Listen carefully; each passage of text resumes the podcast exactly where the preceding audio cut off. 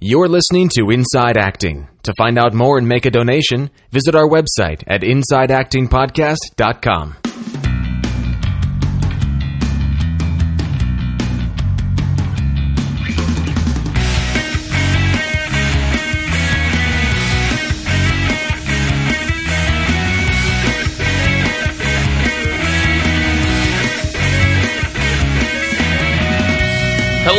welcome to episode 89 of Inside Acting. I'm AJ Meyer. I'm Trevor Algatt. And on this podcast, we interview writers, directors, financial gurus, managers, uh, agents, writers, directors. I'm doing a little intro dance now. Uh, anybody involved in the entertainment industry, package it up to a podcast and bring it to an internet near you. We're just two dudes sitting here on a couch in Culver City with the podcast. We're in the trenches with everybody else. So if you hear something on this podcast that you're like, God, that doesn't really jive with me, or you hear something and you're like, oh my God, that was the gospel truth, guys, like, or anything in between, we love to hear from our listeners and just have a dialogue on this on this show. So feel free to get in touch with us. Lots of different ways to do it. And you can just get started by hitting up our website, InsideActingPodcast.com. And on this episode, we have part two of our two part interview with uh, actress Jen Lilley. So please, oh, please stick around for that.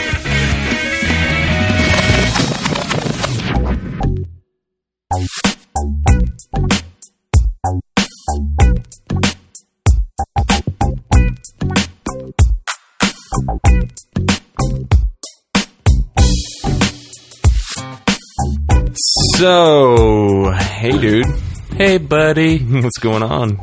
Oh, you know, just living the dream, Living the dream, shooting a film. shooting a film with uh, Victor D'Onofrio. You're never gonna let me. Never do- gonna let you live that down. Ah, jerk face. Jerk. Um, Fa- okay. So, so you know how they, you know how they like, uh, everybody makes jokes about like, like, oh, that's how you know you made it. Like, you know, you see a little action figure Of of yourself. a, of a character that you played in a Yeah. movie or something. That's how you know you made it. Or, you know, you do an episode with like Late Night with Craig Kilborn. That's how you know you made it. uh You know? huh. Uh huh. I have a stand-in on the film. Dude, this bump, boom. I, it was weird because you know I didn't know, and I didn't expect it, and then all of a sudden, like they were like, "Oh, they're ready for you," and I walked in, and and there was like literally, literally some An dudes. AJ doppelganger just standing there. He's this tall. I mean, obviously they wanted somebody tall.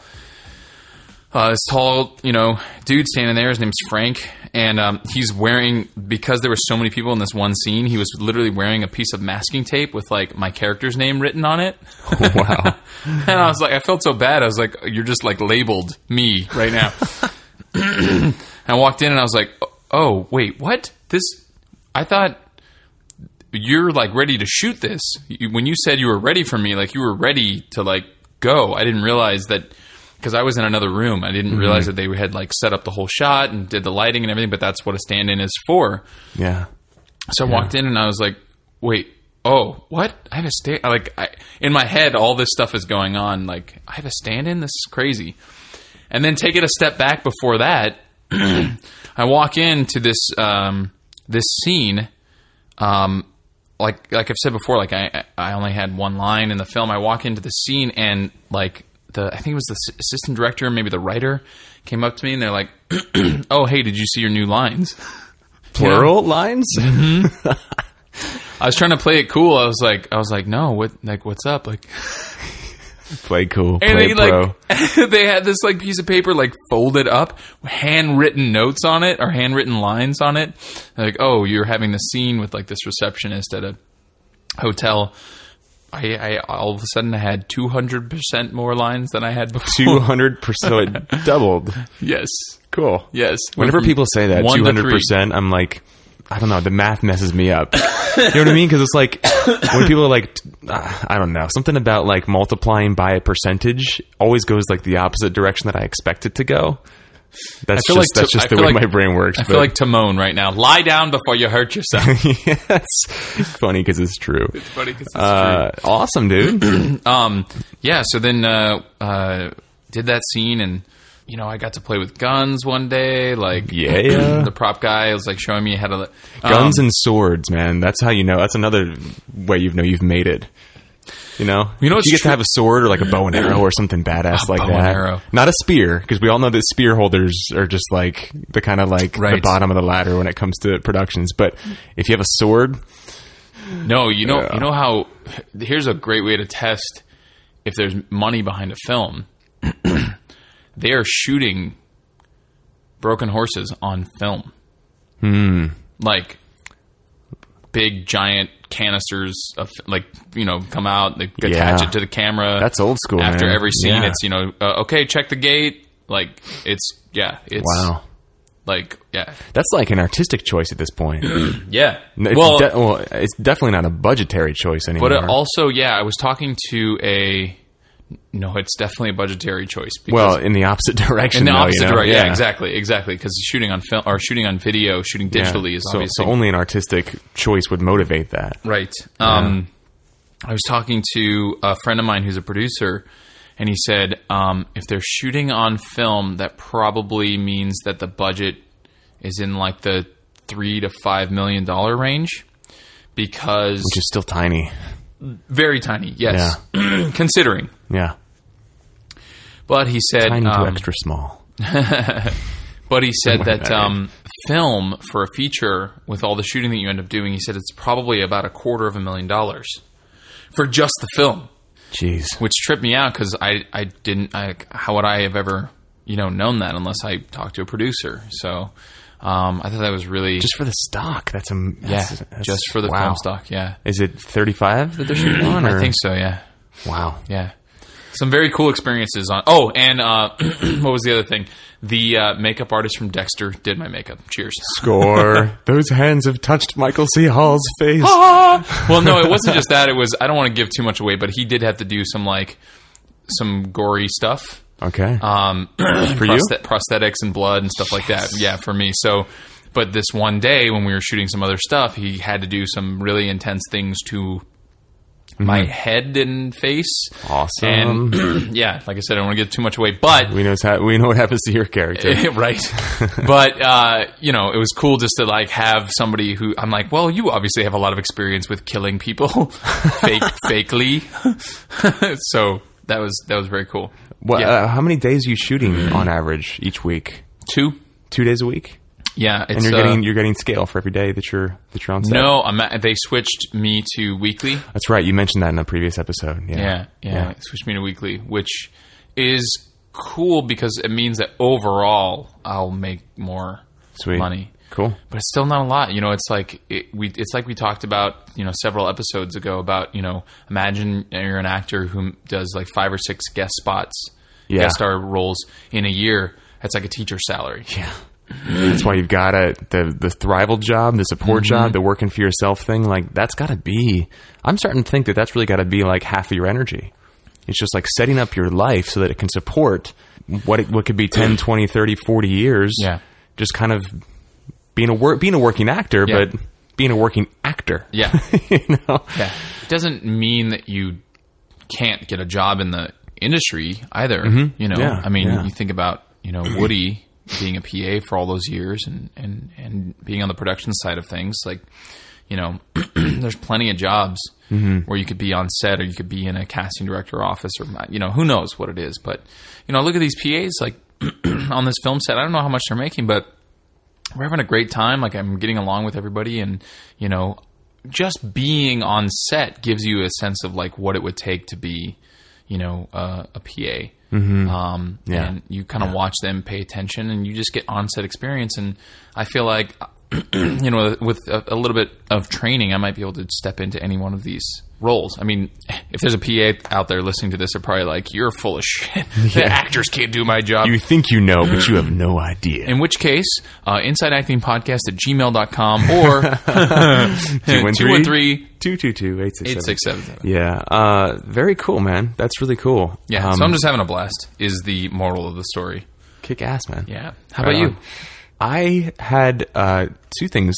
First off, today uh, I found out that that donor, my short film donor, Oh, um, yes, that I, I that I read- wrote. Yeah, uh, that it, it screened in Philadelphia, as we talked about a few episodes ago. That was this past weekend, and it won Best Director. Yeah, for Mark so, Gann. Mr. Mark Gann, Yes, episode like congratulations. twenty nine and thirty or something like that, won Best Director for a film that that I basically Wrote and produced and wrote starred and somehow convinced him to direct, and he won Best Director for it. So that that makes me feel super validated. Yes. you know, um, I do want to give credit where credit is due, though. I, I brought the script I sent to Mark is vastly different than the one we have now, or the one that we ended up shooting, and much of that was due to his feedback and guidance and kind of coaching on it.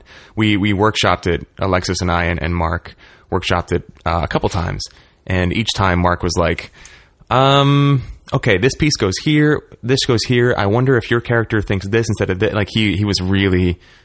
He's good at that, man. He's good. Like, there's a reason why everybody loves that guy and why he's going places very quickly, and uh, that's that's one of them because he just gets it. He just gets how it works. So, um, as much as I want to be like, that was my script, it was brilliant. I mean, yes, I, I wrote it, but with heavy input from Mark. Yeah, So props to him, man. Well deserved reward, regardless. Yeah, he he's yeah. I, I was stoked to, to. I'm just stoked to have another award on a. I mean, that's four festivals and two rock solid awards: Best of Fest at the Indie F- mm-hmm. Cinema Series, and now Best Director at the at the Philly First. I- I'm stoked, man. All I wanted when I made it was one of those little feather insignias that say like you know official selection, Yeah. which just means it got in. But now I've got two awards and four of those little things. I'm just I'm just, I'm so happy, man. So now I feel like the universe is like, do another one. Yeah, of course, Going, of don't course. stop. You might be good at this. You know? You can't rest on your laurels whether it's good or bad. yeah, You that's know? true. You do that's a terrible one, and it's like, oh, like, well, I got to do it. uh, You know, Yeah, yeah. It's like uh, who was it? Ryan. Um, what was his last name? Ryan Sage. Yeah. He talked about that. Yeah, remember? right, he was yeah, like, we weren't recording on that, but I, yeah, I remember that. After we stopped recording, I was like, "So, dude, I want to talk to you about my film. I don't know what to do." And he's like, "Make another one." "Yep, I was like, "Well, but I want to." He's like, "No, make another one. Don't get stuck in that trap that everybody gets stuck in of just like what I was doing, basically, which is I don't know what to do with my film." I literally sounded like your that, too. impersonation of yourself is spot on. spot on." No, I was gonna say hilarious, but yeah. Um, so there was that, and I also had um, I had a, a meeting, a meeting for uh, that show Nashville, oh, cool. which was cool. And this was another uh, uh, meeting of me, you know, singing and playing guitar in the in the meeting again, Nice. um, which is hard. Uh, and um, I'm starting to realize that my materials are not um, accurate for me. Like the, the the roles that I'm getting called in for are no longer they they they fit me in terms of like I'm a you know late twenties white male, but they don't fit me in terms of like more specificity within that kind of larger genre. You know what I mean? your that sort of materials, meaning type. your your headshot, my reel, my headshot. Um, I guess just that's it. But yeah, those two Yeah. things. Like I, I haven't. I'm noticing this. I'm starting to like see the results of, of what I'm generating with these materials, and it's not specific enough because I'm I'm going in for roles that I'm just not right for. Like I went in for that role, and yeah, I, I'm the right demographic, but the guys I was sitting in the audition room with, I was like, these are the types they're looking for. And I just knew it. I've seen the show. You know, I read the sides, I read the character breakdown, and Mm-hmm. I was like, I could do this if they wanted to kind of stretch in a certain direction. But if they're looking for like that dude, like bam, this is the guy. Those dudes in the waiting room were the guy, and I was like uh, on the fringe of who that guy could be. I didn't let it affect my work. I went in and I just owned it, and I was like, "This is these are my ideas. This is what I'm bringing to the table. This is what you get with me." Um, Right. But I could tell right off the bat she was like, "Okay, um, thank you." You know. So feedback, you know, feedback for me, um, and that was a huge aha moment once Yeah. I got that because I was like, this is like the fourth one that I've gone in where I just wasn't quite the right guy. So um, Yeah, and then you start reverse engineering it, and you're like, oh, Yeah. that's what they're saying. And Yeah, and you know, I, I could blame it on my agent. I could blame it on myself. I could, there's a million things I could blame it on. But what I really think it comes down to is the materials. Is like my headshots, and I probably get to meet with with my agent and just say like, hey, you know, like I feel like I'm going in for these things that aren't quite right for me, and I want to make sure that I'm I'm giving you the most accurate tools you have. first of all, I acknowledge you for going in and like owning who you are. It's so funny. I was talking to one of the other stand-ins on the film, and, and she was t- she told this great story about how she went in for this audition and she was surrounded by all these super hot young women. It's not her, you know, at all, and it was a character who needed to talk her way out of a, a speeding ticket or something like that on some TV show. And she was like, "This is not me." Like she, she's like, "I don't know what I'm gonna do. Like I, I got to do something to kind of stand out." And so she went in and basically did. Her, she she's um she was born and raised in Brooklyn, but moved to Puerto Rico for a really long time. So she does a perfect Rosie Perez. so she went in and just did like kind of like a Rosie Perez impersonation, talking her way out of this ticket, and she booked it. And it wasn't at all what they were looking for. But as my ma- it reminded me of something my manager says a lot, which she says, you know, sometimes they don't know what they're looking for. Yeah, And yeah. you go in and you show them, yeah, you know, this is what you're looking for. yeah, So that was great that you went in and like showed them, you know, who you are and what you would bring to the character and everything. I recognized the trap, and I was like, "Oh, don't fall into like the, I'm not the right guy." You know, do the, do Yeah. the I am the right guy if you're looking for this. Right, exactly, exactly. Yeah. But it's also good to acknowledge like the um, the what you're saying. It, it reminds me of like Mark Atterbury work. You know, like uh, like getting your materials is to sync up with your your type. Yeah, you know, yeah. who you're going to play. It make Yeah. wow, it's kind of baking my noodle a little bit because it makes me want to go and like look at my own material and like what it is that I'm mm-hmm. putting out there. What, really, like, It's what tough is to have a, a neutral eye too, like a, a objective eye. It is. It is. It's so tough. There are some headshots where I'm like, boom, that's the shot. I look great there, you know? And then I show it to like an agent or a manager and they're like, I hate that photo. they're like, it looks nothing like you. Dude, I've had entire You know? I've had entire photo sh- sessions where that happens. Yeah. Where I'm like, I'm like, there's like 60 pictures. Like, I hate them all. I know. Okay, cool. None of them are you. And you're like, shit. that was an interesting Yeah. 200 300 400 dollars. I just Yeah. And then I don't know if you've had the experience of like, screw it. Like, I'm going to put this photo up and I know it's great and they don't know what they're talking about. And then you go like three months of like a dry spell and you're just like, okay, maybe I don't know everything. uh, that's funny. Oh, it's funny because it's true. Yeah. So, um, lots of lessons there, man. You know, I think it's all about what is the experience that you are creating as an actor, or I should say, what what is the experience that I am creating as an actor? That's something that I get to pay attention to. That you know, now, now that you've mentioned it, you can get to pay attention to, and anybody listening, it's a good thing to think about. You know, not only just and and not even in the industry, not even like when I put out my materials. What is the experience I want to create for the for the person viewing them or receiving them or Yeah. whatever. But also, I mean, in your life, in your meetings, in your relationships, what is the experience that you want to create for the other person? That's that's something that's been huge for me just over these past couple weeks in, in MITT. Learning that concept of like I am creating an experience for somebody, and if it doesn't go the way, if this interaction doesn't go the way I want it to go, I'm gonna I'm gonna own that. Why did Hmm. I not create the right the, the desired outcome? Rather than blame. Yeah, it on somebody else, which just gets into the victim story and all that stuff. Coming So- from a place of responsibility. yeah, yeah. So, so man, transfer that to your materials, your career. What is the experience I want to create for the producer, the casting director, the the associate, like the whatever? I I don't know. I, I think that's pretty powerful in theory. Yeah. You know? Yeah, I I I wonder I totally agree with you. I'm wondering if it's possible to apply that to the actual craft or if that's uh, dangerous. All of what everything you just said makes perfect sense when you're applying when in my head anyway when I'm applying it to the business side of things like your materials and, and your approach to meetings and so on and so forth but then all of a sudden in my head I had this moment of like trying to apply it to the actual like the acting itself and then you get into that conversation we've had before about Yeah. like am I trying to create an experience for the people who are sitting behind the camera or out in the audience and then you're not serving the story because Yeah, you're too worried yeah. about like what the experience is that you're creating so that's an interesting distinction um I don't know. What do you think? You think it's No, possible? That's a really good point. That's a really good point. When it comes to the actual work, I think that's stuff that we all as actors get to do as kind of the prep or the homework, but that you get that we get to let go of the moment we are and just surrender to the moment that we're in.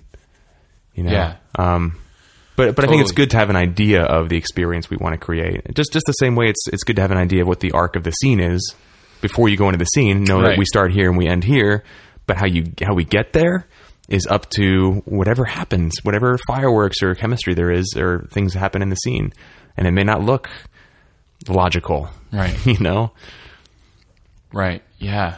I'm I'm sorry I'm being so quiet right now, but my noodle is kind of baking. can we pause for a second so I can go look at my reel and look at my headshot and stuff? yeah, right. But um, yeah, I'll do it. I'll do it tonight. That's that's good stuff.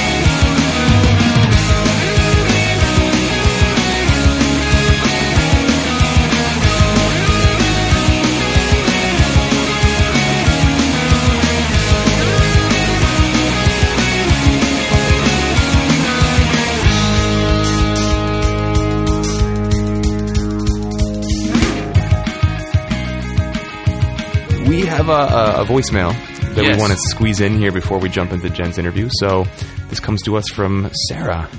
Hey, this is Sarah Beth Goer, and I'm calling to ask AJ questions about actors' equity. Basically, um, I'm going to be eligible in February through my membership with SAG-AFTRA, and it's a big goal of mine to work in professional regional theater. So I was thinking of joining Actors Equity as soon as I'm eligible, and then um, both targeting some of the theaters in my hometown that will see out-of-town actors on a appointment basis, um, and also going to equity open calls that are happening in Los Angeles. So my questions, AJ, are number one, do you have any experience with open calls or what has your experience been with them? Have they ever moved your career forward in any way? What's your opinion? And number two, wondering what you think of my idea to target some major theaters and theater casting directors because in my head it's going to help that I'm an AEA because I'm targeting theaters that cast mostly AEA actors. Um, why, and I have a lot of um, lead role theater credits on my resume, but I do not have professional theater on my resume. And so, um, curious kind of what you think, um, suggestions, feedback. Thanks so much, guys. That's all you, man. she didn't even mention my name, which is rightly so. I'm not an equity actor. Um, I love the look on your face though. You're just like, no idea. Yeah. Go. You know what I love though about that is the specificity. She knows exactly what she's going for. Like what she she knows what she wants. She's kind of figuring out how to get there, and she's got a very specific goal and aim and a very specific question. So And not only does that help us answer the question, it's also going to support support you, Sarah, like humongously. Just knowing exactly. We've talked about it so many times on the podcast. Like, get specific. Get specific about. Yeah, yeah. You know, wow, it's been a long time since we said sniper rifle versus shotgun on the has been. but you know, we used to at least a dozen episodes. all the all the time. Yeah. Um, okay, so it is usually not as supportive for women to join up to, to to to get into equity as soon as possible, and the reason why is because the field is so much more crowded, if you will, with women. There's a lot more women. There are there are more women going for fewer roles and less men going for more, More roles. roles, yeah. Um, unfortunately, that's just it's just kind of the way it is. So, for the rest of our listeners, usually when you get into regional theater, it depends on what kind of theater, it depends on the level of theater that it is, but there are certain theaters out there that will have a limited number of equity contracts. so they will typically save those for the leads and maybe the second second leads. So, like to use a classic um, musical theater example, you know, Oklahoma or Guys and Dolls, like those are very, you know, in Oklahoma you've got Curly and Laurey, you know, as the first leads, and in Guys and Dolls you've got um, Sky Masterson and um, Sarah as the as the leads, and the secondary leads would be Adelaide and um, Nathan Detroit so that's four. eh, Like, let's say that those, let's say that the theater has like five, maybe six equity contracts to quote unquote spend on that show. They would likely save them for those actors. In the the idea being that they're going to get the best talent for the main the main roles. And then they might fill the rest of the cast with non-equity actors. And it's it really it's a money thing. It really is. Because you know an, a, a theater that that doesn't have to hire all equity or can hire just a percentage of union actors can save money by doing this by only having you know uh, x amount of equity contracts and then hiring non-union for the rest of the actors. So so that that's something to consider, which is probably why Sarah mentions the whole idea of having like lead theater credits on her resume, but not professional theater credits. I'm I'm assuming she means like I haven't worked in a LORT theater, League of Regional Theaters theater. Some of the larger regional theaters, thank goodness, actually hire uh, only equity actors and they have only equity contracts. So you'd have entire cast. Doesn't matter if you have one line or you're the lead, you're on an equity contract. That's a vast majority of the larger regional theaters. And, you know, like I said, thank goodness for those theaters because then everybody's getting paid equally. Um, I've been an understudy before where I was getting paid the same as like the guy who was the lead in in the play um, and that's great because it's like you know you're putting in the work you're at every single rehearsal you may not go on but everybody's getting paid the same there's nobody who's you know getting paid more or less which is great um, oh she wanted just advice on her plan um, sarah i would say that because you're being so specific uh, i think joining equity um, is neither here nor there. It's not going to hurt you, but it's also not going to hinder. It's not going to hinder you, but it's also not going to be like a, a, a something that propels you forward in any in any kind of way. Um, I think that uh, my my best advice is just to um, audition as much as you can. That's what it was. She asked about open calls. Um, so I have been to open calls before. Um, usually, what you'll find is that there are open calls for for the rest of our listeners. You'll find that there are open calls for individual tours, like say Wicked, which is the example that I'm about to use, um, or for individual theaters. So if it's a big regional theater, they might have you know obviously if your agent can get you an appointment for a specific role, that's much more supportive than going to an open call just to hope that they see you as one of the roles in their season, for instance. So, uh, CTG, the company that we work for, does open calls. Uh, I think it's the first Monday of every month or something like that. Yeah. Um, and so, if you're if you're equity, you get to go to those auditions, and then you can base you're basically auditioning for the next, you know, whatever they're casting during that month. So, if you see a role in a season, or you see a role in a play, and you think it hasn't been cast yet, and you think you might be good for it, it's great to go to those um, auditions. It's also good just to go for experience and to get in front of those casting directors and have them get to know your work. I will say though, one of the best pieces of advice that I got from um, one of my favorite acting professors from UCLA, Joe Olivieri, he said, "You really don't want to go if you're not ready. Like you don't want to audition for Ashland Shakespeare Festival, you know, the O Shakes in, in Ashland."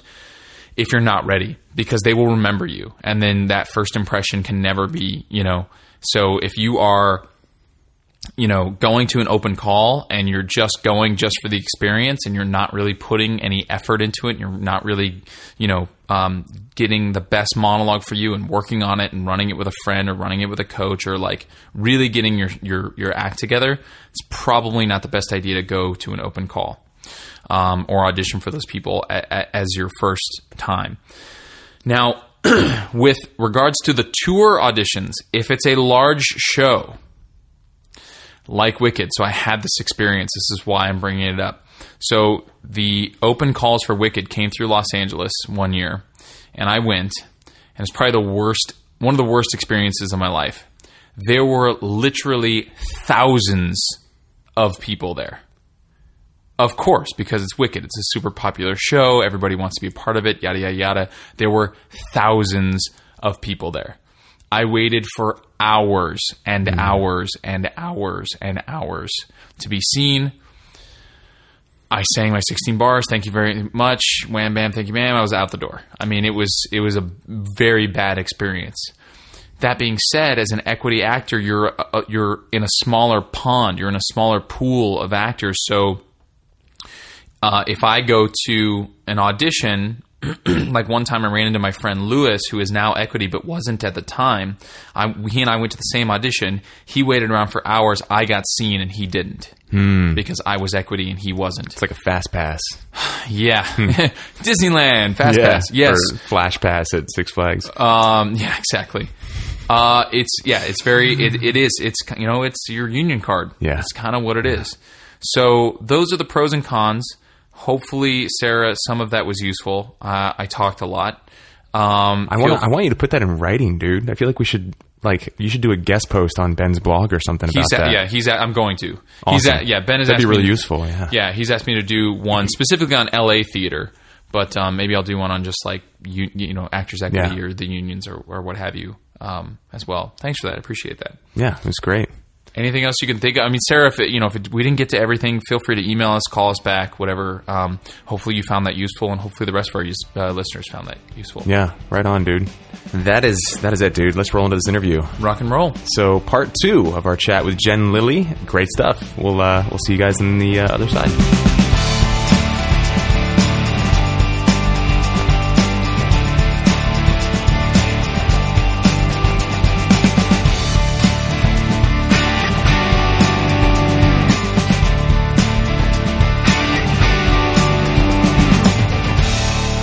What have you done financially to keep yourself afloat between gigs, or or has the have the nationals and other jobs sustained you? Um, General Hospital really helped sustain me. I did that for 11 months. Um, I I'm just really good with my money. I just really watch my money. Um, I'm hoping I don't have to go back to. I, I managed an acting school for a year, and which was good because I got my classes for free. I always tell people there's ways to do it and be like frugal. You know, it's you can intern at one of the casting director workplaces, and then you either get your workshops for free or you get discounts.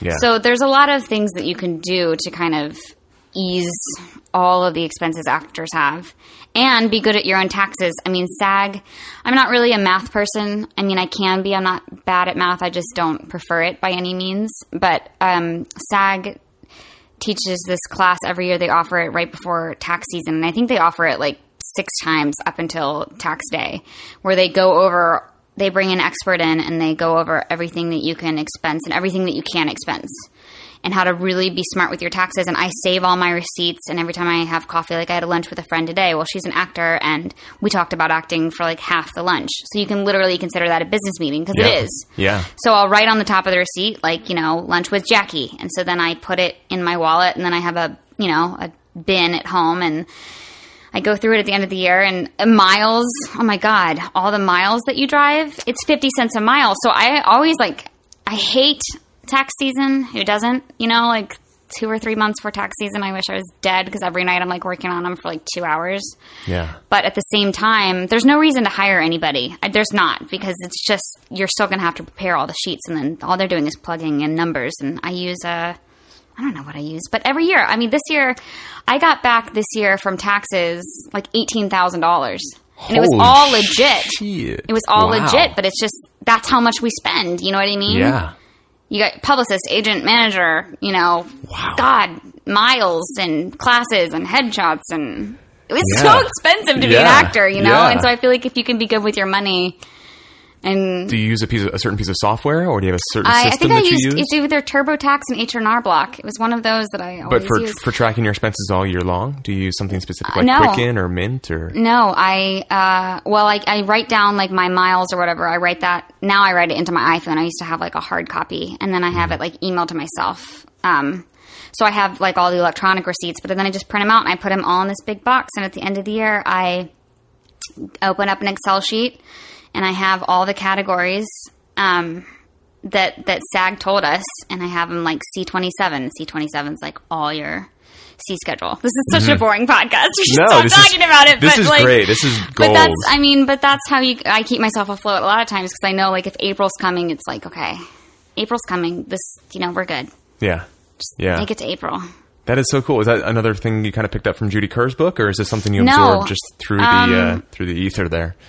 I don't. I. I. I guess I just. I remember my first year out here. My dad and mom flew in to help me sit down with me and be like, "All right, here's how you do your taxes," and uh, you know they were going through all my receipts, which I keep anyway because that's my parents just always taught me to do that. And then uh, the next year, I was like, okay. And then SAG offered that class, and when I found out how much you could expense, I mean, there's a lot of things you can't expense. You can't expense clothes because unless it's something that you can't wear on the street. A lot of people get audited because they expense things that aren't expendable. Yeah. Yeah. Yeah. And I mean, uh, God, I hope I never ever get audited because that's just a nightmare. But at the same time, if I do, I- I'll be like, here's all of my shit. Have fun going through this box. And Yeah. here's my Excel sheets and here's all of it. Like, there is not one thing I expense that I couldn't. Yeah. But it's, it's crazy. If you go on a flight, like, uh, when I go home, I try to teach classes, whether it's a children's theater or whatever. I try to teach a class or do a radio show or whatever because then you can expense that flight. yeah. I mean, there's so Yeah. there's so many ways you can be smart about it and be honest. yeah. Yeah. So And actors listening to this podcast right now, you can expense your donations. So That's true. Boom. Yeah. Um, yeah, that is so great. No, what you're, what this is all gold. Like this is all like the Oh, nuts and bolts of what it is to run an acting career from somebody who's been running a suc- successful business as an actor. it's so funny is, you say that. I just feel you don't like see it that way. no, I never feel like that, and so that's but I think that's like the beauty of it. You know, Yeah. it's just telling everybody like you never feel like you've made it. yeah, yeah. We've like, talked to all just in some. We've talked to together. some big name actors on on this show that that have always been like. Dude, like I don't know where the next job's coming from. Like, No. so I have a mortgage to pay. I have four kids. Yeah. You know, I've got like this house, these dogs, and like, I just did a voiceover for a video game, and I don't know what's next. I You know, know. and like, oh, thank God, Quentin Tarantino called. You know, Or like, residual. Oh my God, yeah, a residuals are like- the best thing ever. Oh yeah, yeah. the best thing ever. Espe- you know, especially since SAG and AFTRA merged, my residual Yeah. checks have been more frequent and bigger. I don't Really? know, I don't know what happened, but uh, but yeah, that was kind of nice. Nice surprise. I was like, oh, he- hello, I can buy something significant with this. Yeah. um, yeah.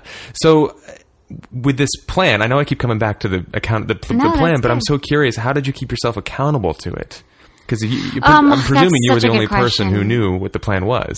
Oh Or well, I, I, I told my you know I told my family and uh, my boyfriend and my, my brother and my my older brother moved out here like a year after I did to do the writing and acting thing and um his has been a, his journey's been a little different than mine, but he's totally one of those people that's going to be the anomaly that gets discovered at a bar and like ruins it all for us. But um, so they all know my plan. But I also try to meet. It's less frequent now. I just did it this week. I have a friend named Carly who I just love with everything in me, and she was in my first improv class, and we just really we became best friends. And she and I used to meet once a week, but now we meet. I don't know, every other week whenever we're available and we set goals.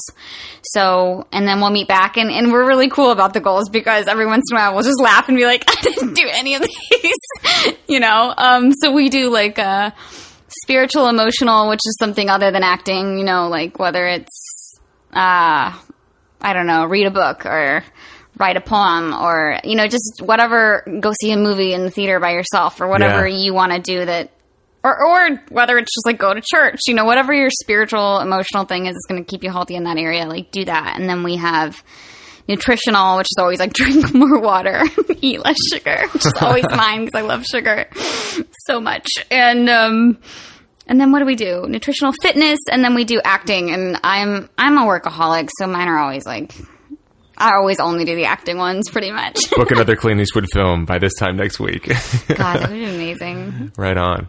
So you have an accountability partner. Yeah. And you guys keep yourselves, you keep Yeah. each other on task. and just encourage each other, you know, Mm-hmm. because I think it's always nice to have somebody in your life where you can laugh when you don't do stuff. You're Right. like, I didn't do anything for my career this week. And it's like, it's okay. Neither did I. Like, do it next week. And then you kind of, and then if, you know, if you do it, it's like, okay, good. Now what are you going to do? So I think that, I think everyone should have that. And I think it's hard because I think the longer you're in this business, I think it's unfortunate, but a lot of people don't actually have your back. You know, Yeah, I feel yeah. like there's a lot of backstabbing that goes on the more and higher you get, I've learned. And so it's Hmm. really good to just establish a core group of people that were there with you from like the get go. or or if it's not the get go for you, you know, like get a group of friends now that you can just be like, this is my group. This Mm-hmm. is like my LA family that's going to keep me grounded. Cool. Yeah, Yeah. Right on. yeah. Cool. Um, along this journey that you've been on, what are some like going back, looking back five years now? What are some things that you did that you were like, looking back now, you're like, that was stupid, man. Like, I, I really wish I had done that differently. Like, what are the what are the pitfalls that Um, you could uh, advise maybe newer actors or actors on the same path to to watch out for? Well, you know what? I was. I was thinking. Uh, I just was going through all my old photos the other day because I'm doing a fan event, and this woman was like, "Don't throw away any of your old stuff because we might be able to sell them." I was like, "God, people want these old photos," and one of them had my resume taped on the back. So I like to save my old resumes and look at them. And one thing I realized from my very first resume out here, I had literally put something on my resume as featured, which you should never do, and I was mortified. I was like, "I can't believe I put featured on my resume." Like you should never do that. Like either it's a co-star or you know, supporting or just don't put it Start right, right. you know Yeah. so so there there was the stuff like that i mean i don't i don't remember i know there was some stuff i remember like once or twice somebody being like you're very green and i didn't know what that meant at the Yeah, time you I got that a lot too when I first moved out here. um and I, I, I don't remember why that i could pinpoint it but at the same time i feel like I always tell people, and I and I love telling people this because then I can listen back to the podcast. And it's almost like I'm telling myself, you know, because we need self affirmation as well. You have to know who you are, and we market ourselves. You know, we it's a weird business because we're selling our own self in a sense, and so you have to know who you are and be comfortable with that. Like I said, you can't book every office. There, I think there's probably like 30% of the offices in this town just don't get me. They're like, we don't get it. We don't, we don't- they don't no, they're just, you? no, they're just like, I don't get her style of acting. And then there's like seven, then I'd, let's say, then let's say there's like 50% that are like, oh my God, we are like in love with her. And then there's 20% that are like, yeah, you know, Eh, take I her, like leave her. her, whatever. Yeah. Okay. but I, and I'm like, that's a good ratio. Yeah. You know, like that's fine. Like people aren't always going to get you. And if you don't th- think that that's true, then think about like all the successful A-list actors. Like you're really not a fan of all of them, but they work and they do have a fan base. You know, you can't like everybody. And, um, so I think it's like you have to know who you are and, um, and just not make really make really strong choices and just not regret it. You know, just go in with like do your audition with a game plan, being like these are the choices I'm going to make.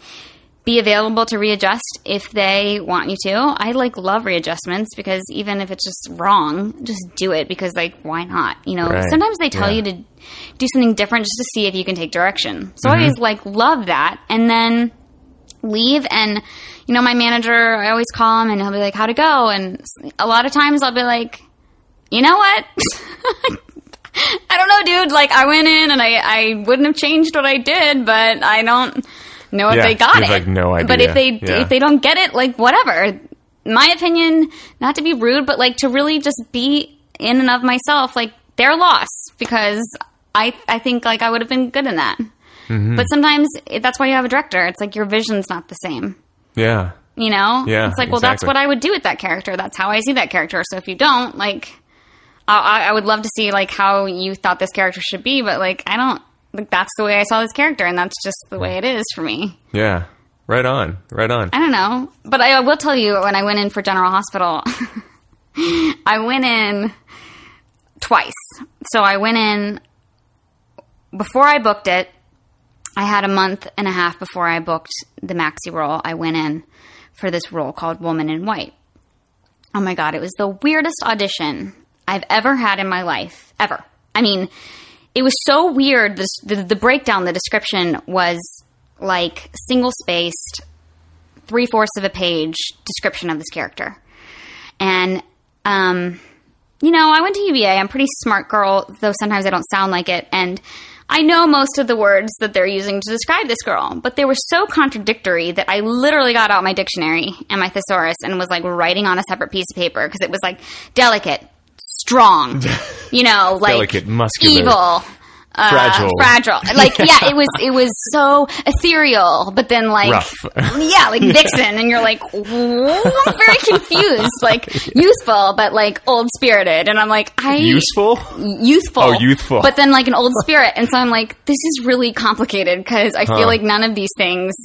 Yeah. I mean, I understand layers and characters, but at the same time, like these all are combating each other. And the character, they didn't know whether she had, I mean, literally in the description, it's like, we don't know who this character is. We don't know if she fell from the sky or if she's an angel or if she, she just came out of the woods one day. No one knows who she is. She doesn't know who she is. And she draws men to her like a moth to flame and she doesn't move her body.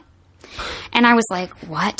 Go. So, yeah. And so it was like a contract role, and my manager's like, this is a make or break role. And of course, I'm like, don't tell me that. Like, I already know that. You know, like, I'm freaking out. So I went to private coaching, went to Sherry Shaw, who I love. And it was my first time meeting her. And I walk in, she's sitting on her chair. And she goes, she's like, hey, I'm Sherry. And I'm like, hi, I'm Jen. And she's like, what the fuck is this? And I was like, oh God, I was hoping you could tell me. And she's like, what is this role? And I was like, I'm hiring you to tell me what this role is because I don't know. And she was like, I don't know what this role is either. So we kind of sat down and I was like, look, we have to make a decision. The audition's tomorrow. And I decided that she was a cross between Cate Blanchett's character in Lord of the Rings and the White Witch of Narnia. That's who she is to me okay. right? Yeah. It's a very like, here we go. She's like a, mm-hmm. like a fairy warrior. like I don't Right even on, know, yeah. right? So I like I'm already pale, but I made sure to like pale out my face. I put in these like long blonde extensions. She was called Woman in White. She didn't even have a name. I went to Target and I what I like to do is I call it renting clothes where you keep the tags on and then you return it the next day. So I rented a long white dress. I go in, I sit on my hands the night before, so because I like to talk with my hands and and I I just like lowered my voice an octave and whatever, whatever. So I go in and I went in in character and I left in character, which pretty much you don't recommend doing in general. Just don't. Just be Mm-hmm. Do like, hey, I'm Jen. if you have to. Yeah. yeah, exactly. Yeah. So I go in, I'm meeting Mark Teschner for the first time. I do the scene and I like lower my voice. I'm talking to him like this to the point where like he goes up on his lines like three times. And when he would, Really? when he would, I would just stare at him until he would start talking.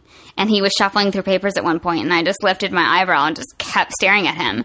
And then when the audition was done, I went, so nice meeting you, Mark. Goodbye. And Creepy. I get up and I backed out of the room You staring at him, right? And I've never been that bold in an audition, but I kind of was just like, I don't know what else to do with this character. Like, I don't know. So that was one of the auditions where I called my manager. He's like, how'd it go? And I was like, um, I either seriously screwed Yeah. it up or. I said he either loved me yeah. or I scared the ever loving bejesus out of him, and I'm never going back into that office. But I did what Sherry said, and I did what we decided, and like whatever. And luckily, he did not remember me. He loved me. He said he loved it, but he didn't think I was right for it, which was awesome because that role was supposed to be a four year role, and it didn't last six months. So I just feel like you hmm. never know why things happen the way they Yeah, do. And then a month yeah. and a half later, they called me for Maxie, and I didn't know that it was Maxie until after I'd already booked it. Started the next day. It was supposed to be two weeks. It turned into 11 months. So it's kind of like, I don't know. Like, Yeah. I just feel like you can't judge yourself. You just have to make choices and be like, whatever. If they don't get it, if I did my work and I showed up on time and I still gave them something to like think about, then I still did my job. Yeah. Yeah. I don't think like you can get blacklisted unless you show up late, don't show up to work, or you're very, very rude. Yeah, exactly. I think making choices doesn't necessarily like close the door. I think it's just they'll just be like, she was really weird. you know, like whatever. Eccentric. Yeah, Yeah. but they admire the commitment, I think, you know? yeah. Um, so they, they, I think when you do that, they take you as an actor who is serious about their work, you know? I mean, you're off book, you're coming in with clearly defined choices, and I- that's, that's the game, you know? I mean, so I guess like if I hadn't booked Maxie, maybe I would have looked back on that and been like, that was a one of those moments where I regretted it. But at the same time, you can't because you just don't Yeah. know. Yeah. You don't know how things pan out. What a cool story, man. That's really cool. like so creepy. Was that right around Halloween? no, it was in July. oh, so even worse. Yeah, it was so weird. So we talked a lot about what it's like to be a working actor for you, which is very cool. Um, but um, one thing we also like to really emphasize in the podcast is the DIY stuff. You know, writing, Oh. producing, directing your own Yeah. stuff, whether it's a web series or it's a short film or it's a you know AJ co-host um, is put has put together this feature film that we're shooting right now. That's and, amazing. Um, it's really cool, but it's it, it's challenging, but it's also cool to see kind of how easy it is these days. Yeah. So, uh, I mean, where what's your stance on that? Oh my god, I think it's amazing. I think everybody should do it. I I I wish I was more savvy and I knew how to do it. Um, you know, I'm organized, but I'm not as good at the producing side. I tried that a little bit, but I, I can't stand it. I, I I think I want to direct, you know, and I would love to write, but I never know. I don't know. It's something that I have in the back of my head to do too. But I think if you can do it, do it. Especially web series. Oh my gosh, why not? You Mm-hmm. Know, Yeah. and just get that credit up on IMDb and like have fun. And you can do so much with so little of a budget now. Yeah. I hear there's a lot of talk on the internet about people saying just do the work and you will find your audience or your audience Yeah. will find you. But like don't don't worry about it. Like if it's a car about, you know, like I don't know, a guy who wears like tutus and collects micro machine cars, it's like Yeah. Mm-hmm. there are people out there that are waiting for that series, you know? Like and when they find it, they're going to be your biggest fans. Well, and I also think there's style wise, handheld and very real stuff is very trendy right now. Yes, so absolutely. that's really nice Jazz for people hands, that are. Yeah. yeah. people that are The trying to do their own stuff. It's really encouraging. But I also think, you know, look at Matt Damon and Ben Affleck. Like they're amazing, and Good Will Hunting they wrote it and Yeah. directed it themselves. And you know, they're not from here. They're not from LA. So I know that's like a super rare story, but at the same time, you have to look at that and be like, it can be done. Yeah. Why not try? Absolutely. And what's the worst that can happen? You make it and it's crap and whatever. Then you just laugh it off and don't put it on the internet or don't put it wherever. Yeah. You know, but at least try. yeah. Have you heard of the lab? I have heard of the lab, but I'm not really familiar Um, with it. I, I haven't actually been there, but I have. No, a, I haven't a- been to it I have a good friend who, who went this past week, and they had James Cromwell speak, and Oh, he said his his whole yeah, he's great. I met him at uh, the Taper a while ago when he was doing Waiting for Godot downtown. It was very cool to be like, oh my god, He's so tall Farmer Hoggett. You know, like Yes. here you are. Yeah. um, yeah, and he's monstrously tall. Uh, Yeah. um, but he said in this in this thing at the lab, you know, like I think she said, like quote, "You are as an actor, you're never going to be more than a cog in the wheel." So it's really important to be consistently developing your own projects Yeah. and you know be moving towards creating a production company or some sort of similar entity where you are churning out your own content and i thought that was uh, kind of a brutal way to look at it but also a really valid viewpoint as well i mean coming from first of all coming from james cromwell but Yeah. second of all um, yeah, there's no guarantees that you know. Like No. I was reading an interview with Cate Blanchett, and she said every every sh- every job I I book, I'm convinced it's the last time I'm ever going to work. No, just And so, so it's just like- she's just so brilliant. Yeah, she's amazing, and of course she's Yeah. going to have a wonderful career, you know, for the rest of her life. I predict, at least. Yeah. Um, but that kind of insecurity, like the only way I can think of to guarantee career longevity, Oh, is to to be is to have one Yeah. foot in the DIY stuff and just be like, I'm going to make the best possible thing I can make. Mm-hmm. After this gig's done, you know, like until the next one comes along, I am all about this script that I'm writing or that my friend's writing or that I'm Yeah. co-producing, like whatever it is. Yeah. Yeah. I don't know. It's just something that really stuck out to me. I was like, Yeah, wow. I would love to get into that. I mean, right now I'm writing a children's story right now, but that's not really like Oh, a cool. movie. But that's kind of what I'm doing right now to kind of keep myself like a, like a children's book. yeah, a children's book. Right on. Yeah. Cool. Our last guest, uh, Matt Logelin, is also writing a children's book. Really? Yeah. It's an interesting process. Yeah. I don't know. But if I, you know, the money I made from that, I was like, that would be a fun nest egg to start doing production stuff. yeah. Yeah. Right on. Well, Jen, it's been so awesome to have you here. We have two questions we'd like to ask our guests Okay. before we let them go. Uh, these are a little bit meta, a little m- meta. I said that weird. These are a little bit meta um, uh, and artsy and woo woo, but but bear with me. Okay. Um, the first one is actually they're not, they're not too bad. The first one is um, if you had to choose between this career choosing you Mm-hmm. or you choosing this career, if you had to say that one or the other happened, which one would you say? The career chose me, The career chose you. for sure. Right on. Just walking along that poster just screamed out to you. Yeah. And then working on it and just being like, wait, Yeah. Hmm. I feel like this is really what I'm supposed to be doing. Cool. Yeah. I mean, if, yeah, because actors, we make a big difference in people's lives, and people always act, people that are not in the acting community don't think that we do. But we do. Like, think about how many times, like, a movie's, like, touched you in your living room. Yeah. and on like a and on like a level that you you don't want to talk about with other people. You know, Yeah, it's very we're like intimate. therapy. It's really intimate for people. yeah. And then if you watched Argo. I was having like emotional issues in that video because I was like, I wish I was watching this alone because I really want to break down because it's like, how many times have you heard like acting doesn't save people's lives? And you're like, yeah, well, it did in the 70s. It saved seven people's lives. So don't talk to me about acting. Uh, I can't wait to see that movie. it's so good. yeah. So yeah, acting chose me. Okay, right on.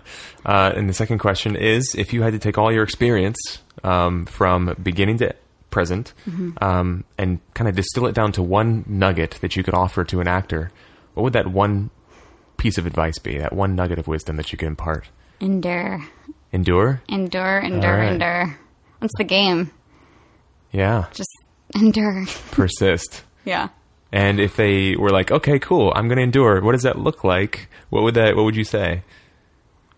Picking yourself up after you have a breakdown and just being like, I'm not going to just pick myself up and like wipe my tears away. I'm going to set a game plan. Like, be a realist, be a doer, and be an opportunist. You know, like write down some goals and do it. Like, I mean, I work on something every day, whether it's up, uh, well, I do a lot of things every day, but it's like updating my website, updating Actors Access, getting new headshots, getting like if something's not working, figure it out, make it work. Yeah. Awesome. yeah, This has been so inspiring to just hear you. how you've come at your career. Like, this is the way it's going to work. I've got a plan. I'm going to readjust as I go along. Thanks. I'm going to follow up. I'm going to be pro. Like, that's so cool because I think, you know, a lot of actors, myself included, came out here and they were just like, somebody call me. Somebody do Yeah. me. You know, like, yeah. I'm here. Do something to me. You know, Yeah, when it's, that's not how it works at all. So it's really refreshing to hear somebody that was just like, nope, this is how it works and this is how I've done it. yeah. So thank you so much for coming Thank you out for having me. yeah, spend your time here. If people want to find out more about you or get in touch with you, where can they go? Um, www.jenlilley, L-I-L-L-E-Y dot com. Cool. And you have a. Twitter, Facebook? Yeah, it's underscore, it's Jen, J-E-N underscore Lilley, L-I-L-L-E-Y is my Twitter. And then everything else is like on my website. I mean, you'd probably find my home address on my website. Not really, but I mean, it's like everything you could possibly need to know is on my website. Cool. right on. Right on. And we'll have links to all that on our website as well. So, Jen, thank you again. This has Thank been you. great. Thank you.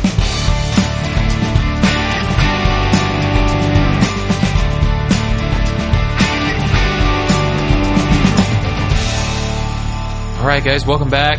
Hopefully, you enjoyed uh, the uh, denouement of. Uh, Wow, you actually Lisi. used that word in a sentence. That was great, man. I've never heard that used like outside of like describing a liter a piece of literature or something. oh well, thank you. So, well, Yes. well done. Well, uh, hopefully you enjoyed the denouement to uh, Jen Lilley's interview. um, once again, just great stuff, nuts and bolts stuff. I love that she brought up the whole taxes thing and like how she budgets her life. Like, she and she mentioned in the interview that she does like occasionally she does these like career coaching sessions like small group for presentations or something like that which which I think would be great to go to at some point yeah, um I'm I guess uh maybe she has a mailing list or something I didn't ask her but maybe there's a way we can find out when her next one is and, and just give it a quick shout on the well, if we do, we will absolutely yeah give it a shout out on the show for sure. so what is your pick of the week Mon So- frere My pick of the week is uh, is a little uh, off beat, off off the beaten track, uh, so to speak. It's been uh, um, uh, it's been a while since I've done a website, I think, um, but it's called badslava.com. B-A-D-S-L-A-V-A Yes, badslava.com. Um, it was made by a guy named Slava, who's sounds Russian. like a Mediterranean food dish or something yeah, uh, like uh, anyway. Uh, Anyway. it's it's interest. It's really it's like a Craigslist for open mic nights. awesome Uh, it- there's some other information on the website as well, but basically, if you're an uh, uh, an actor who is like thinking about getting into stand up comedy, or you're a musician who just wants to like find a, a a place to you know try out some new material or whatever it is, uh, or you you do slam poetry or beat poetry or you just want to read some poetry. Um, there's different sections to the website. There's a comedy section, a music section, a poetry section, um, and then they have like every major city in the world It's not just the United States. It's another thing I love about this pick of the week because I know we have listeners from all over the world. Yeah, I was going to ask. So there's like Where this is. there's like France, India, Canada, China, Philippines, Korea, South Korea, the UK, like, and then you know California, Colorado, Connecticut, um, all of the um, uh, all the uh, the states, the fifty. Uh, well, I don't know if all fifty states are here, but anyway, you basically pick on a uh, pick on ha. Listen to me. Click on a city, um, and then it has a a calendar with every open mic night and all of the important information you need to know about that open mic night. Like, when is it? Where is this venue? How do you become part of that open mic? How do you like sign up? Is there somebody you need to email? What the name of that person is that you need to email? It's crazy. So, I I've been thinking about putting together a stand up set just for funsies. It's always something that I've thought might be an interesting thing to do. you'd be great do. at that? Yeah. Oh, thanks, buddy. Uh, it's always something I, I I thought would be fun, and like I know literally nothing about it. Um, I don't uh, I don't consider myself particularly funny, but I think it would be an interesting stretch.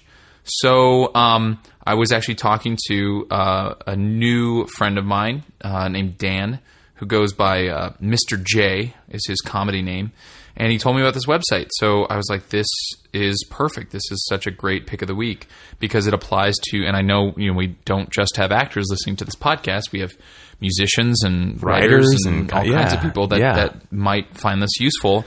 And it's worldwide, so check it out: badslava.com. Talk about um, a great a. Talk about a a great date night. Like, wouldn't that be cool if you found a really kind of great open mic thing that like consistently had like some amazing people trying out stuff or doing stuff? I mean, that's a great just thing to do with your night. Yeah. Um, just to just be in the audience and b. Um, what a great place to build relationships, to meet new people. I don't, I don't, I'm, I'm consciously avoiding using the word networking, but for Hmm, yeah. those of us that think that way, what a great place to, to do that. You know, Yeah. I mean, you're going to meet people that are out there, out of their houses, out from in front of their computers, doing what they want to do. Yeah, putting it, putting themselves out there. I thought this would be immensely supportive to musicians. Oh yeah, No. yeah, totally. How cool, man! That's great. What an awesome pick. Bad, bad Slava. Is that that guy's name? Bad Slava. No, his name is Slava. Oh, uh, so- and uh, he thinks himself bad. okay.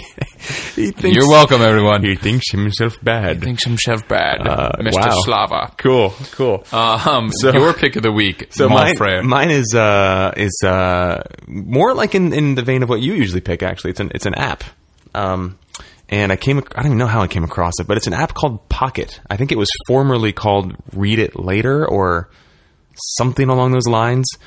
Um, but it's a really slick app. They've got an iOS app, an Android app. I think they have a Windows phone app. They've got a Kindle Fire app, I believe, as well. And there's a, a Mac on the App Store as well. I'm sorry, an app on the Mac Store as well.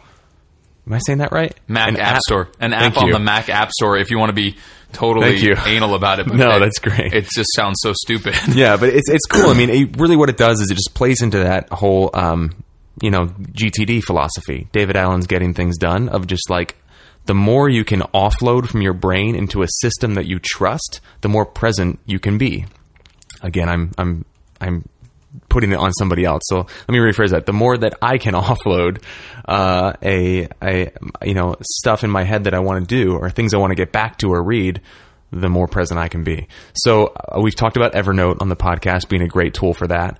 Uh, and Pocket looks like it's the same kind of thing, but it's a little bit less to do listy and more like let me stow the things I want to come back to and read or dig into further another time in this app and it syncs across all your devices. It, it looks really slick and it's it's free. So um, I was pretty stoked when I found out about it. So yeah, Pocket, and I think the website is just getpocket.com. yeah, I just did a search for it in the Mac App Store. Yeah. When you find something on the web that you want to view later, put it in Pocket. It automatically syncs across your phone, across to your phone, tablet, and computer, so you can view it anytime. You're the voice of the connection. mountain lion video. Oh my god! And This is really four other videos on the Apple website. This is really really cool. yeah, man. it looks like it looks like a really. Sl- I actually have not downloaded the iOS app yet. I've downloaded the uh, the app for my app, my Mac, my laptop, but not the uh, the iOS app. But I'm I'm stoked because I have so many. I have an email folder in my email for read later, and it's got so too, much yeah. crap in it that I just never went back to. So so I'm looking forward to having like a really sleek place to just put it on my Huh. phone. And there's a lot of cool features that I'm not I'm not mentioning here, but um, worth checking out. Well, it's free, so why the hell Yeah. not? Uh, we do not have a listener pick of the week because um, no listeners wrote in with a pick of the week. So that um, you know that's that's your fault, guys. We uh, So, wait. uh, we don't have any like uh, from no way back? We don't. No, we used them all. We used them all up. So um, we done used them all up. So if you guys have something you've come across that's a great tool or a great site or a great source of information or inspiration or just something fun, um, you know, shoot it our way and we'll we'll uh, tell the world about it via the the podcast.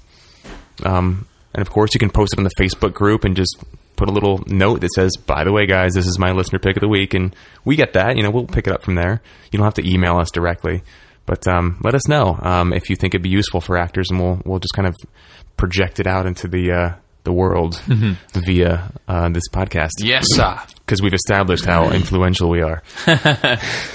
right. Uh, so I think that's uh, that's all we've got time for. In fact, I know it is. So, anything else? Any final thoughts before we wrap this man, bad boy I'm up? Good. All right. Life is good. Cool.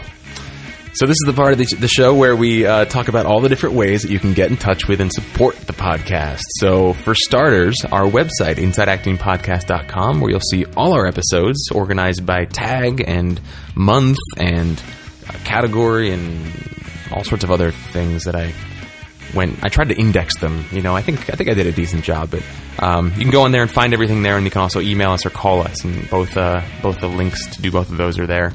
But uh, email insideactingpodcast at gmail.com, and our voicemail line is 213-2-ACTORS. That's 213-222-8677. And you can, of course, find us on every social media outlet there is. Well, I can't say that really because we don't have a Pinterest. Um, but uh, twitter.com slash inside acting, facebook.com slash inside acting. We've also got our individual accounts there.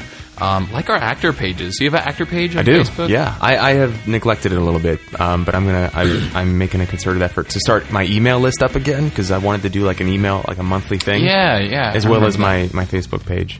Because strangely enough, people that I never talk to contact me through that page, and just that's how we keep each other updated. Huh. It's it's weird. well, social Yeah. media is weird. Yeah, it is. So you can- unpredictable. You can, also find us on Actor Rated and, of course, um, iTunes. Just do Yeah. a search for Inside Acting. You can rate us in both places. Um, if you're not going to give us five stars, let us know why before you click two stars. That'd be great if you could. We're not going to try and control the situation, but um, you know, we work really hard to make this awesome. So if you don't think it's awesome and you want to go hate on us, that's your right. But uh, we'd love the feedback first, Yes. just so we can we can have an opportunity to correct the lack of awesomeness. and then if you still think we suck, then go for it. You know, or go for it anyway. I don't care. I do actually, but you know, whatever. So um, so there's that. That was Uh, awesome. why do I talk sometimes? I don't know. Um, and uh, and you can also um, you can also support the podcast financially. So all those other different ways to interact with and get in touch with and promote us um, are are awesome. We love them. But if you really want to get down to it, um, what keeps this podcast going is is just dollars and change. So, uh, two different ways that you can donate to the podcast and contribute to us in that very, very important, tangible, crucial way. You can go to our website uh, on the right hand side, click on the, the donate button, and you can donate to us in a lump sum, a one time lump sum of any amount that you choose, uh, or a recurring subscription uh, of three, five, ten, or twenty dollars a month, and that gives you patron status, which will uh, get you a little spot on our patron page, as well as first dibs access to some of the cool stuff that we have in the works. And we really do have cool stuff in the works. It's just we're we're, we're only a, a two man team here, so it takes a little while sometimes with two, ma- our two, two man and one woman. yeah, two man and one woman. Yes. so we have a lot of cool stuff, but um, we want to make sure it's perfect. Perfect perfectionism is a is a fatal disease, as I've learned. So uh, Yes. we want to make sure it's very good, and um, so it just takes time. But there is some really exciting stuff where where we think are is going to add a lot of value to uh, your experience as a listener of the podcast. Wonderful. And I'm all talked out, man. That's all I got. It's great. Stop apologizing. All right. Uh, I wasn't. I was just stating that I'm done. Like, really done. really done. He's Trevor's gonna take a nap. Uh, I wish I could. Yeah. Uh, night, my friends. So that does it. Episode 89. Um, Woohoo! shit. I'm Trevor Algatt. I'm AJ Meyer. We'll see you next week. And in the meantime, what experience are you creating?